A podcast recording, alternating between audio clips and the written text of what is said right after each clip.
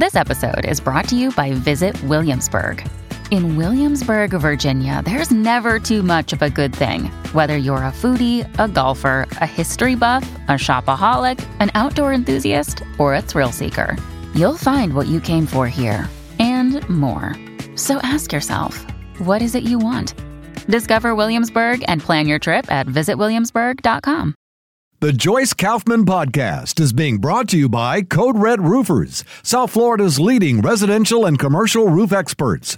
Code Red Roofers, roofers that respond. Call 844 4 Code Red or visit CodeRedRoofers.com. You know, every now and again, I um, I'm confronted with just how demented some people are on uh, on the left. You know, there's no nice way around it. They just don't seem to have any idea what the results of some of this crazy stuff that they keep putting out there and acting as if it's all, you know, normal. What kind of results it's going to have. Because let me ask a question to my audience. First and foremost, anybody who saw uh, Mark Levin's monologue last night probably went to bed in the same condition I did, which was like hysterical, really. You know, very, very. Um, everything I thought and everything that I had gleaned from reading this 155 page opinion by Terry Doughty, the uh, federal judge, about how the Biden administration was literally censoring through social media platforms American citizens and like not even really trying to hide it, you know. And they and they and they're going to countersue now the attorneys general from Missouri and Louisiana because they say it's going to be dangerous if they're not allowed to censor our speech. They have no respect for you. And I just want you to understand that. That's what I was so angry about yesterday. Was it's so clear to me that they have no respect for the Constitution and zero respect for you and me. You know, if if George Orwell wasn't the most prescient writer ever, I mean, this is the the Ministry of Truth that only we're only allowed to get the information they want us to get, and anything else, forget it. You know, you're going to get censored. You're going to get threatened with legal action because that's what they were doing to Facebook and Twitter and all the rest of them. They were threatening legal action. We'll uh, we'll legislate you to only put up stories that we think you should put up. Meanwhile, we all got taken to the to the cleaners, right? We all got a vaccine, which look, I can't speak for anybody but myself when it comes to that vaccine. And um, if I had known as much as I know today about what they were doing and what that vaccine really was not a vaccine and what it really uh, could possibly the harmful effects it could have had. There's no way i would have taken it. I would have sacrificed and not gone to israel if that was the only way i could get that trip done. I would have said well you know what? I'm going to wait until 2025 or some other time. Because the data's in. You know there's all kinds of side effects from the mrna shot from the jab. And anybody who dared say that during the early stages of the Biden administration and the latter stages of the Trump administration. He doesn't get to walk away from this completely scot free either. These administrations were uh, allowing people within them, like uh, Anthony Fauci and the head of the CDC and the head of uh, you know, Homeland Security, they were letting them make calls to these social media platforms and telling them you can take Alex Berenson down, you can't have any commentary by, uh, you know, Jay Bhattacharya, the doctor from Stanford. I mean, they literally hid the truth from us. Or at least they did not allow an honest debate because they had an agenda. And I believe, I don't know about the rest of you, but I believe the agenda was to see just how much we would, uh, you know, abdicate our liberty, our freedoms in the name of safety. You know, it's an old canard, but whatever you're willing to, any part of your freedom, any part of your liberty that you're willing to give up for safety, you will never have safety. You will never have liberty. And that's what, you know, that's what's so uh, frightening to me. And now I'm looking at the headline on one of the aggregate websites that gives you the news of the day. And this is the headline. Now, uh, you know, look, I don't even feel like I have to make any comments about it. I could just read you the headline and let you come up with your own, uh, you know, understanding of what this means. 40% of Brown University students say they are LGBT, suggesting social contagion.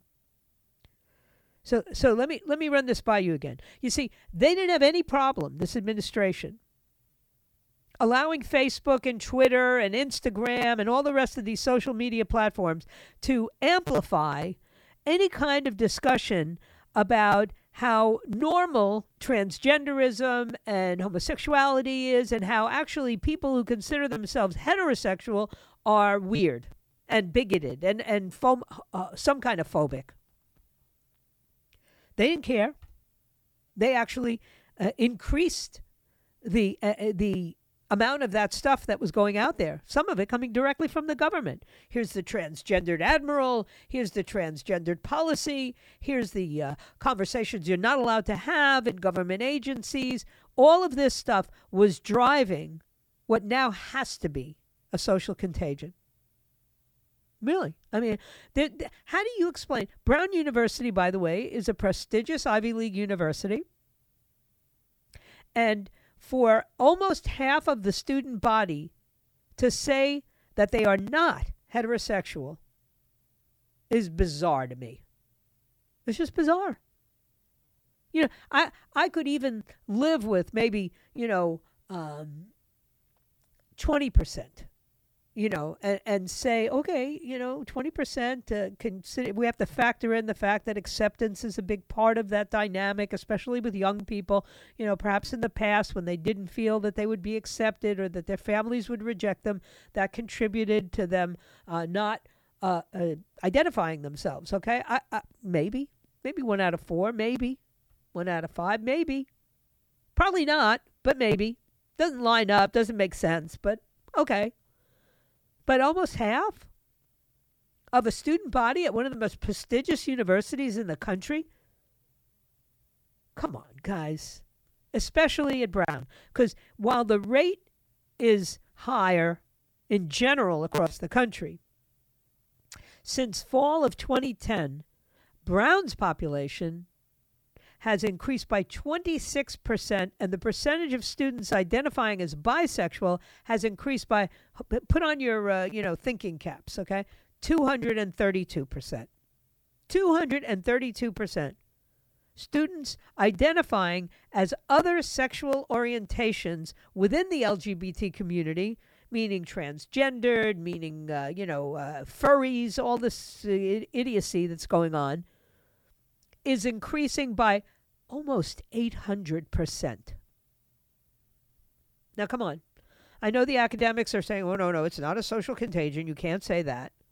You know, the head of an academic journal that published a paper that supported the theory of rapid onset gender dysphoria faced a cancellation attempt, along with the Northwestern University professor who wrote the paper.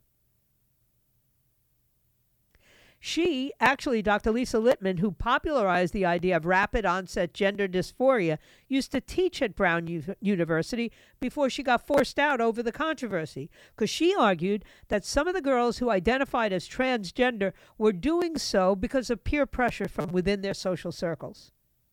Now, that tracks with the 38% identification research from the Center for the Study of Partisanship and Ideology which found the similar levels among elite colleges. Now, give me a break. You know, uh, in other words, bisexual identification outstrips bisexual sexual activity because what's actually happening doesn't line up with what they're saying. You know, people are coming out who don't participate. if this was about people feeling able to come out, then you should have seen the amount of bisexual behaviors increase at the exact same rate, right? But what you find instead is that the identity is rising much faster than the behavior, which means that people who maybe occasionally are attracted to somebody of the same sex now feel as though they must identify as LGBT. Come on, guys. Coming out as not heterosexual is now trendy, and it gets you attention. But the notion is really not sitting well. You know, um, let me give you a great, uh, you know, example how peer pressure plays a big role in the behaviors and the lifestyles of teenagers. Okay, teenagers pressure each other into doing certain things. They pressure each other into smoking cigarettes, right? If parents smoke cigarettes, that contributes to higher rates of smoking in their family, right? Peer relationships are linked to alcohol abuse and drug abuse. On the positive side, peer support groups can be helpful in things like weight loss and paying off debt. There is power in numbers. There's no question about it. And social pressure is now encouraging at least some people to identify as gay or bisexual or transgender, whether or not they actually participate in any behaviors that would indicate they are truly gay, bisexual, or transgender. This is this is the result of us allowing conversation to be stifled if it doesn't line up with whatever this prevailing, you know, uh, open, free, everybody can do anything they want stuff goes on. Meanwhile, what they're really doing is limiting the freedom of people who may just be as uh, the the the second man or whatever you call the vice president's husband said in an interview this weekend with Symone Sanders, who I think used to be a Bernie uh, or Symone something, I forgot her last name, but she used to be Bernie Sanders' PR person or, or, or spokesperson. Now she has some talk show, and she's interviewing um, Doug Emhoff, who's the husband of Kamala Harris, right? And what he says to her is fascinating, really. I mean, he said the uh, the the private part out loud is what he did. He said when she asked him how he would describe his wife, he said, um, you know, the most interesting thing about the vice president that people don't know, and, and he didn't talk about their relationship or anything. He said she is exceptionally normal. Ex- exceptionally normal? What does that mean? Is that who we want in leadership? Exceptionally normal people? Now, mind you, normalcy is a nice thing.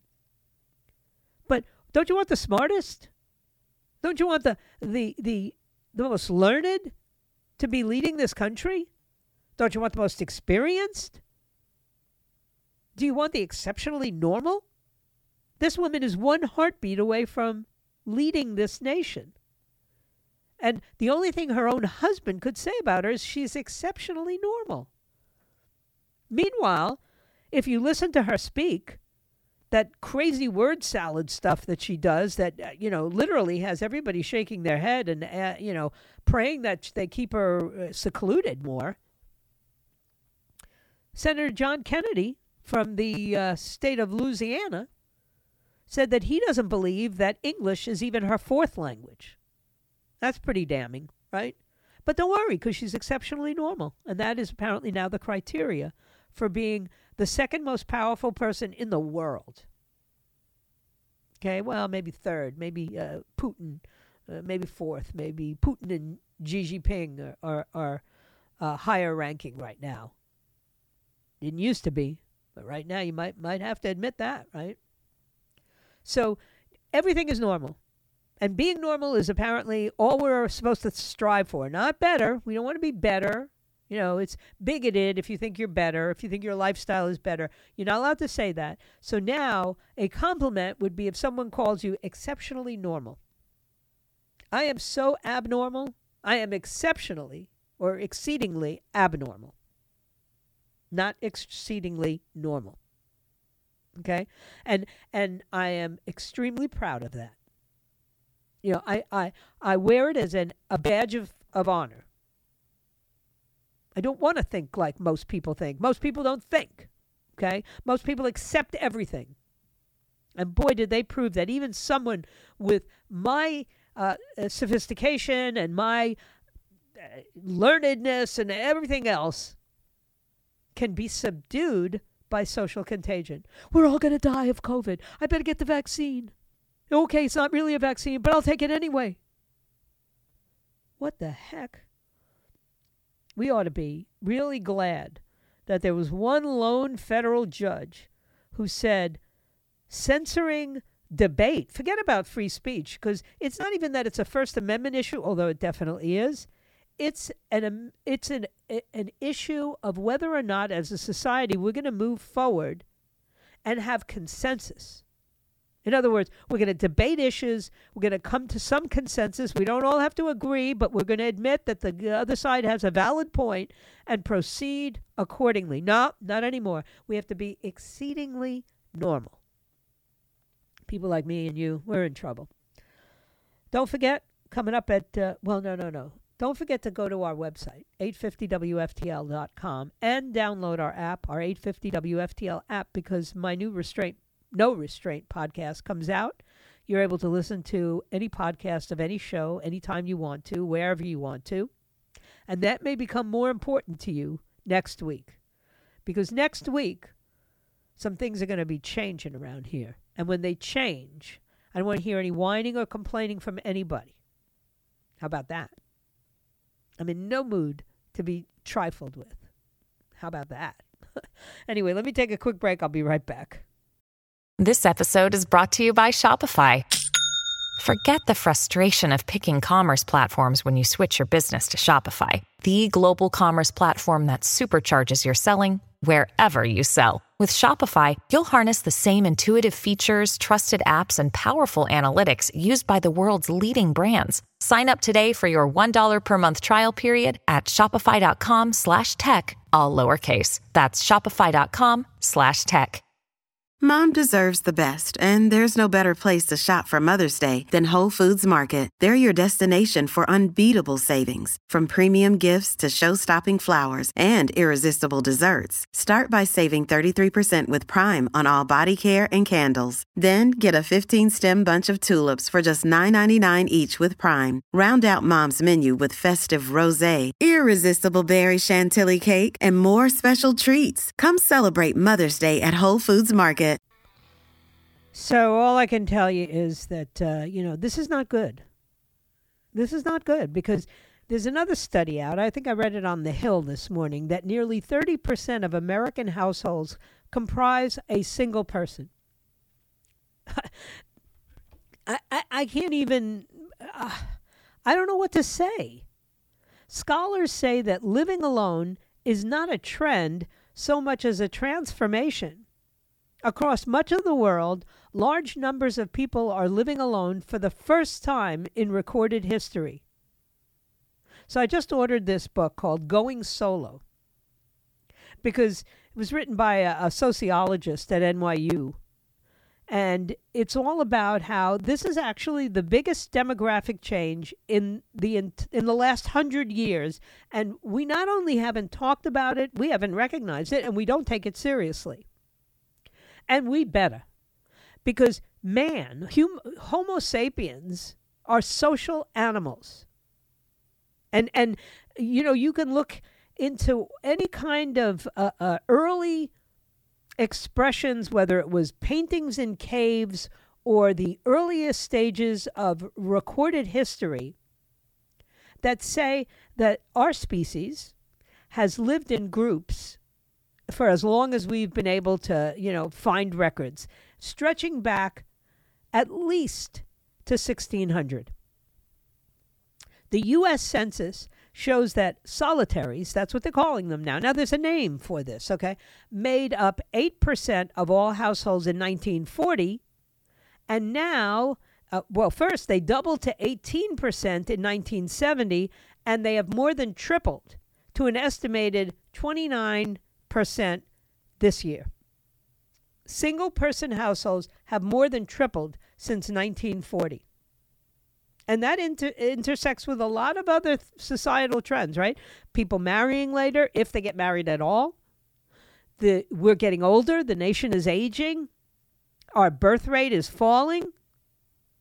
And by the way, people were living much longer, or at least they were until the pandemic arrived, right?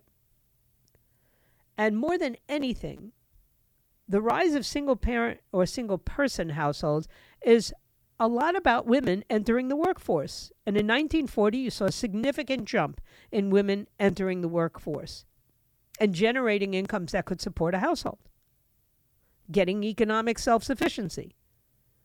The share of adult women participating in the labor force became half and half, 50% around 1980. You don't really see people living alone until you see women having control of income, control of their own lives. Now, does this rising population of people alone, solitaries, does that tell us that this is a bold new age of independence and uh, we're all taking responsibility for ourselves?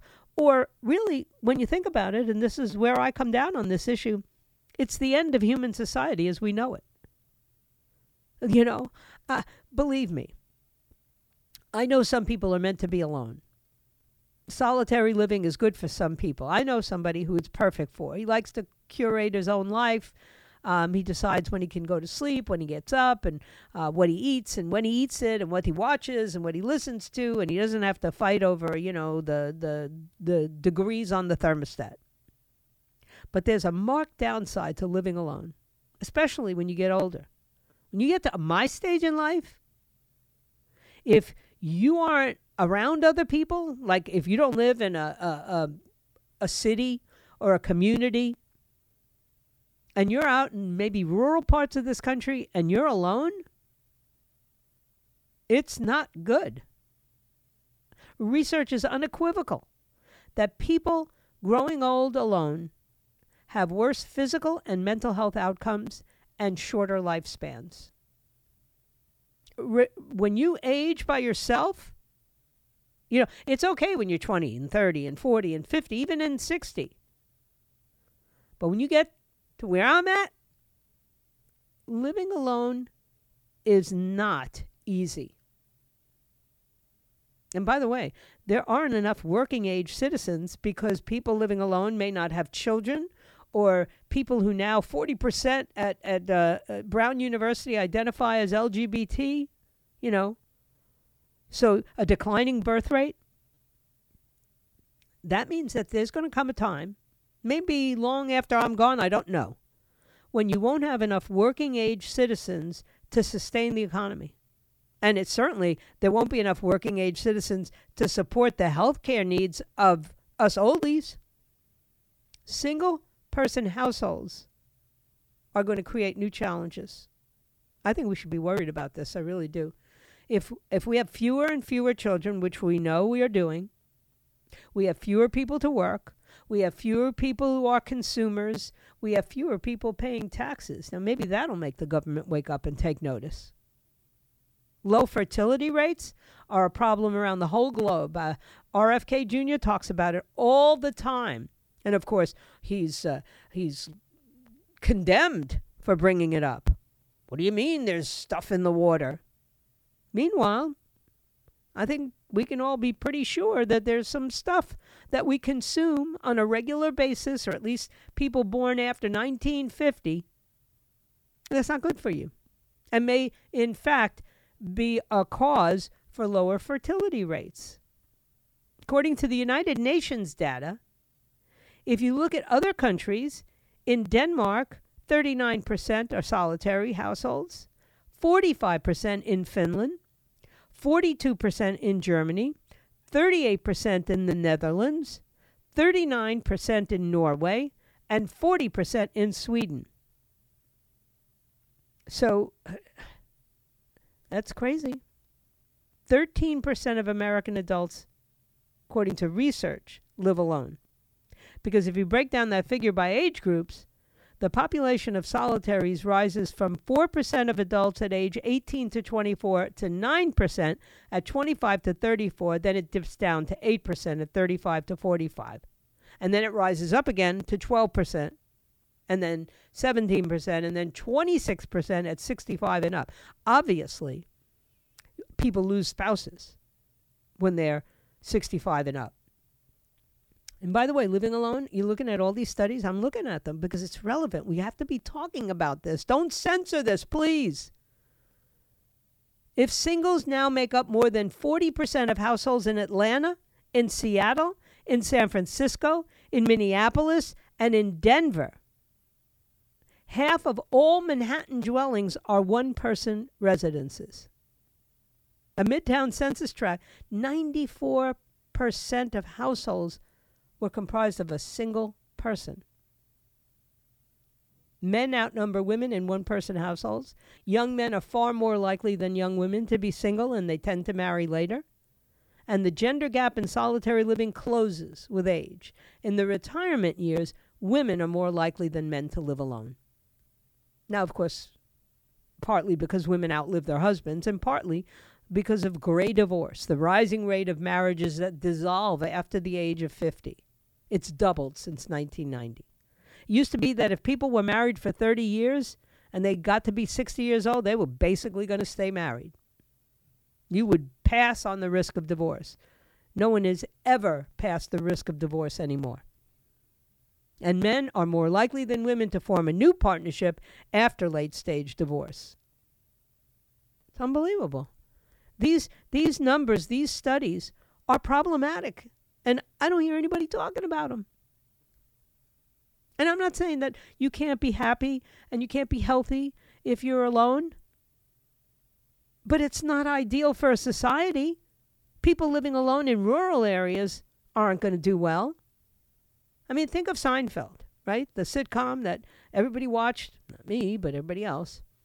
It was set in Manhattan and it was populated by characters who mostly lived alone, but they need they were spending nearly every waking hour together because we're a social species. You know, I'm looking at a lot of people are looking at Vanilla the chimp, right? They have uh, relocated this chimp that was living in isolation for, I don't know, 40 years or something, and they put her here in Florida in some sanctuary where the chimp gets to hang out with other chimps. And um, almost immediately, the chimp became a social creature. You know, they were so worried. Oh, she's been alone for so long. She's not going to know what to do. She knew exactly what to do. It's instinctive, it's natural. You know? As a matter of fact, one of the identifying factors in some mental health challenges, whether you call them mental illnesses or just challenges, one of the most uh, useful symptoms or useful signs is people who have trouble socializing, right? You know, I'm I'm one of those people who really doesn't, you know, uh, for all intents and purposes, I choose to be uh, quite sheltered, stay to myself. I um, participate in things that require large groups of people to get together, and I find myself extremely uncomfortable in those. I'll be tonight at a gathering of uh, lots and lots of hundreds and hundreds of people, maybe a thousand people will be there, right? And it's not the most comfortable place for me. You know, I go because it's important. I'm going to get to hear Byron Donalds speak, and you know, I, I go because I support this group, the 47 group. But I tell you, you know, I have to battle my desire to isolate all the time because I know it's not good. Living alone and staying alone when you're a human being is usually symptomatic of something worse. And in my case, I don't even want to go there. I'm better off when I'm around other people. I just don't like it. All right, let me take a quick break. When we come back, a lot more I have to talk about. I do have to talk about Terry Doughty and this incredible 155 page opinion. I it's all in my, no restraint podcast today as well, but I, I, I can't let this um, go by without talking about it. I also have to talk about the idea that we still don't know how that cocaine got into the White House. I mean, that is so unbelievable to me. You know, what if it had been anthrax? What what if somebody had deposited you know some grams of anthrax into the White House? We could have wiped out an entire administration. That's scary. It's really scary to me. And yet everybody's sitting back going, eh, you know, it was Hunter. Oh, maybe it was. Or maybe it wasn't. I, I don't care who it was. I don't want to believe that people could get smuggle white powder, powder into the White House and not get caught. Just saying. All right, let me take a break. I'll be right back. Hey, it's Ryan Reynolds, and I'm here with Keith, co star of my upcoming film, If, only in theaters, May 17th. Do you want to tell people the big news? All right, I'll do it. Sign up now and you'll get unlimited for $15 a month in six months of Paramount Plus Essential Plan on us. Mintmobile.com slash switch. Upfront payment of $45 equivalent to $15 per month. Unlimited over 40 gigabytes per month. Face lower speeds. Videos at 480p. Active Mint customers by 531.24 get six months of Paramount Plus Essential Plan. Auto renews after six months. Offer ends May 31st, 2024. Separate Paramount Plus registration required. Terms and conditions apply if rated PG.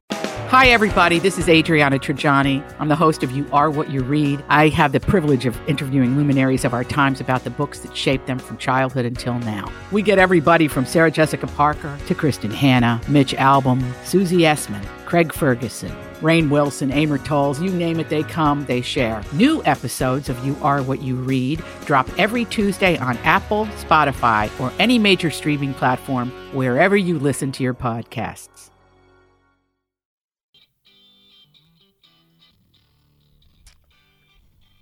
Yeah. So if I sound a little bit disconcerted, it's because I am. You know, um, just the idea that we have now, you know, a, a, a legal opinion which confirms something so many of us have been so sure of for so long really ought to concern everybody. You know, that we are being censored and not just about COVID, but about a lot of things. And that social media platforms apparently thought it was fine to censor one side and not the other. So if you agreed with the vaccine or you uh, disagreed or you thought it was uh, Russian disinformation, the Hunter Biden, uh, whatever, laptop and all that other stuff. You know, when when when you allow the government to dictate to private businesses what they can and cannot share on a on a platform which by the way has been given an extremely good deal. They can't be sued even if the information on it is misinformation. Can't sue them. So imagine that. You know, so now we have this new battle taking place, which I think is fascinating. And what it has to do with is Mark Zuckerberg has decided he's going to challenge Elon Musk, not just in a, a physical fight, which eh, is kind of laughable, but all right, you know, people uh, seem to express some interest in them doing that. I, you know, I would watch it. You know, I don't know that I would pay for it, but I would watch it.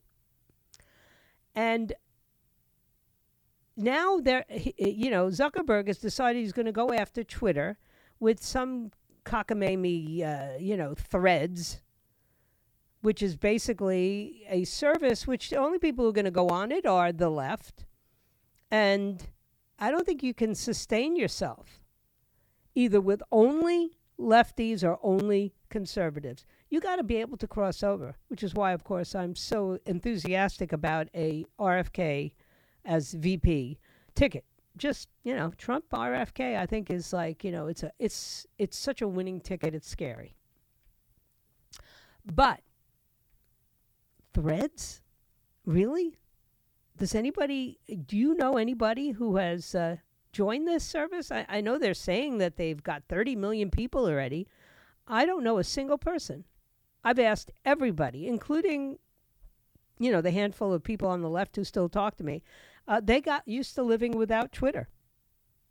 And they're okay. You know, uh, most of us are really okay with far less interaction on social media platforms. Was a time when they were just so incredibly interesting, and we were all discovering for the first time how quickly news could get transmitted and how we could circumvent all the usual sources. Didn't have to read the New York Times, but we could follow them on Twitter and, and you know, all the rest of it, right? That passed. We all learned how to do without it, first and foremost, when the old owner, Jack Dorsey, allowed them to censor people like you and me, allowed them to shadow ban people like me you know, so we all said, okay, well, we won't use it anymore. Same with Facebook. You know, I was I was having a conversation just the other day with someone who said to me, "Well, um, you know, what's the Facebook account for your church? And I said, well, you know, I don't know that we still have a Facebook account because at one point they literally, you know, stopped allowing us to transmit services on Facebook. And it happened in an instant.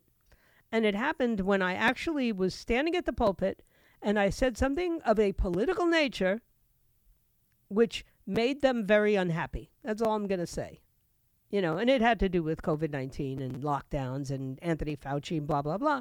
And uh, we got yanked off of, off of Facebook and uh, we didn't get restored for a long time and we just moved on to a different platform. You know, we could stream through another platform. We didn't have to use Facebook. I know it seemed like it was the most convenient and everybody looks at it first, but you know what? We all learned how to adjust. And more importantly, you know what we learned? We learned that we spent far too much time on all of these platforms anyway, that they were taking up way too much of our time, and that we were forgetting to be involved in interaction with human beings and people were actually they they judged their lives and their success by how many uh, hearts they got on a posting or how many so-called friends they had that followed them. You know all of this insanity um, which made people depressed made teenagers like psychotic and even made teenagers suicidal. And we all said well maybe this is not such a good thing for society. And we learned how to live with less of it, if not without it altogether. You know, I, I'm in the media. I have to participate in some of this stuff, and I do a minimal amount of participation. Thank God I have a producer who she's able to do stuff like that and doesn't even phase her. She just, you know, she cranks it out, not just uh, for her um, her radio programs, but for mine and for the entire station. She's amazing, you know. But me, I don't have time. You know, I'm busy reading 155 pages of an opinion so that I could talk about it somewhat intelligently. And she respects me for what I do, and I respect her for what she does. But I am not going to spend hours on Twitter. I'm not going to spend hours on uh, any of these platforms because they take away precious time when I could be actually expanding my mind, when I could be doing things that will add some value to my life instead of just wasting hours of my life. Literally. I know people who can't go 20 minutes without checking Facebook. They post their, you know, what they're eating, where they are, what they're thinking. I mean, give me a break. I mean, uh, granted, I get to tell you what I'm thinking every single day. I have a unique opportunity. But even if I didn't, do you really believe I think I'm so important that I would tell you where I was and what I was doing every minute of the day? I just don't think I'm all that important, you know? But uh, apparently, we created a whole generation that thinks they're that important all the time, 24 7. I was out with my grandson and his mom the other day, my stepdaughter, and like you have to take a picture of the dinner and put that on Facebook, and then you have to take a picture of the cake and, and put that on Facebook, and then you have to take a picture of everybody who's there and put that on Facebook. And I'm thinking, like, I really don't want to put any of this on Facebook or anywhere else. You know, if I take the picture, I put it in my files, which, by the way, now you have to be careful because if you're an Apple user, I have an iPhone. Um, I think as of Thursday of next week, uh, they're getting rid of all your photographs. So make sure they're on the iCloud. That's all I can tell you. And the only reason I know that is because somebody told me.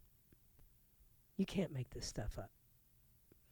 All right, let me take a break. Don't forget, coming up at 1 o'clock, Dan Bongino. Then at 4 o'clock, Ben Shapiro. Then at 5 o'clock, Matt Walsh. 6 o'clock, the WPTV News, and on and on and on until tomorrow morning when Jen and Bill come back. Um, I do want to, you know, just give you a heads up. We'll be talking about this all week long. But starting next Monday, this show is moving. And Dan Bongino will begin at 12 o'clock noon and run his entire show until 3 o'clock, and then I will come on. So if that makes you uh, nervous or crazy, get the app and you can listen whenever you want to. I'll be right back. Oh my goodness, oh my goodness, oh my goodness. You can't, you really, you just, some days I just sit here and I'm amazed at how ridiculous um, what's going on is and how w- we're not paying any attention. You know, all these protests that have been going on in Europe, um, we now have seen the Dutch government totally collapsed when the four ruling coalition parties couldn't agree on a new asylum policy. The uh, Prime Minister, Mark Rutte, who, by the way, was the longest serving Prime Minister in the Netherlands, he met with the King and then handed him his resignation, but said, I'll, I'll, you know, I'll hang in there until you have new elections, which won't be until November. But this is all about unbridled immigration, right? That's what it's about. And that's why you gotta you gotta pay attention to what's happening all around the world. It's not enough for us just to look at what's happening here. After years of negotiations, the EU, the European Union, they reached an agreement to manage all these soaring asylum claims, and they called it the New Pact on Migration and Asylum. Okay? And and these are, you know, these home affairs ministers of each of the member nations. You had to have a two thirds majority to pass it. It was hardly a unanimous vote that took place. But you look at this and you see that if we don't start looking at what we're going to do with all the asylum applications that this president has allowed uh, to come into our country, we're going to be looking at the same riots as they're having in France, as they had in the Netherlands. You know, the only countries, by the way, that aren't having them are like Poland and Hungary, where they put up walls and told the, rest of the European U- Union that uh, no, we're not allowing anybody who wants to come into our country to come into our country. You know, it's a violation of national sovereignty. Why can't we say that? It seems like the EU leadership totally underestimated the degree to which countries in Central and Eastern Europe who, you know, who got rid of the yoke that the Soviet Union had over them for three decades, they are not willing to accept unlimited migrants coming across the border who don't even have valid asylum claims.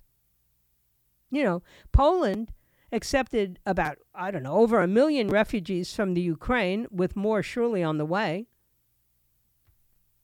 But that's, you know, that's people who are very similar in culture to them, adjacent to them. Not people who are streaming in from Northern Africa and the Middle East. You know, look at the populations in these European countries where they've had unbridled illegal immigration from countries that basically have completely different cultures and societal norms. You know, it's fascinating to me. Well, there's, uh, you know, 40% of the students at Brown University are now saying that they're not heterosexual. Okay, why don't you try that in some of these countries where all of these illegal immigrants are pouring into Europe come from? Try telling them that you are not uh, a heterosexual. You could be thrown off the roof of a building. You will definitely uh, be in big time trouble. But see, uh, people don't see any any. They don't see any parallels, and they just keep saying, well, you know, we have these, uh, you know, people who need to get a better way of life, and people are just trying to improve the living, you know, wages for their families, and uh, they're coming across, and for the most part, they're hardworking, decent. I, we just had another terrorist sneak across the border. That's not in the news. It's not above the fold. No, no, no, no, no. Above the fold is 40% of students at Brown University now say that they are um, LGBT. That's above the fold. That's the big story.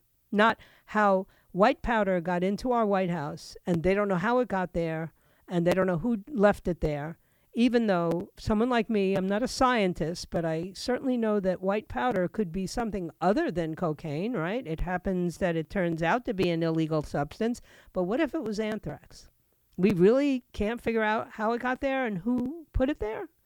Not a good look. Not a good look. Anyway, I thank you for your time this time until next time. And my plan is to be back here tomorrow at noon if it be His will and He delays His coming. Remember, what lies behind us and what lies ahead of us are tiny matters compared to what lies within us. So, wherever you are, just be yourself. Everybody else is taken. And start making it part of your thinking process to download the 850 app so that no matter what time of day I'm on, and starting next Monday, it'll be a different time of day. I'll be on at 3 o'clock then the Joyce Kaufman podcast has been brought to you by Code Red Roofers, South Florida's leading residential and commercial roof experts. Code Red Roofers, roofers that respond. Call 844 4 Code Red or visit CodeRedRoofers.com.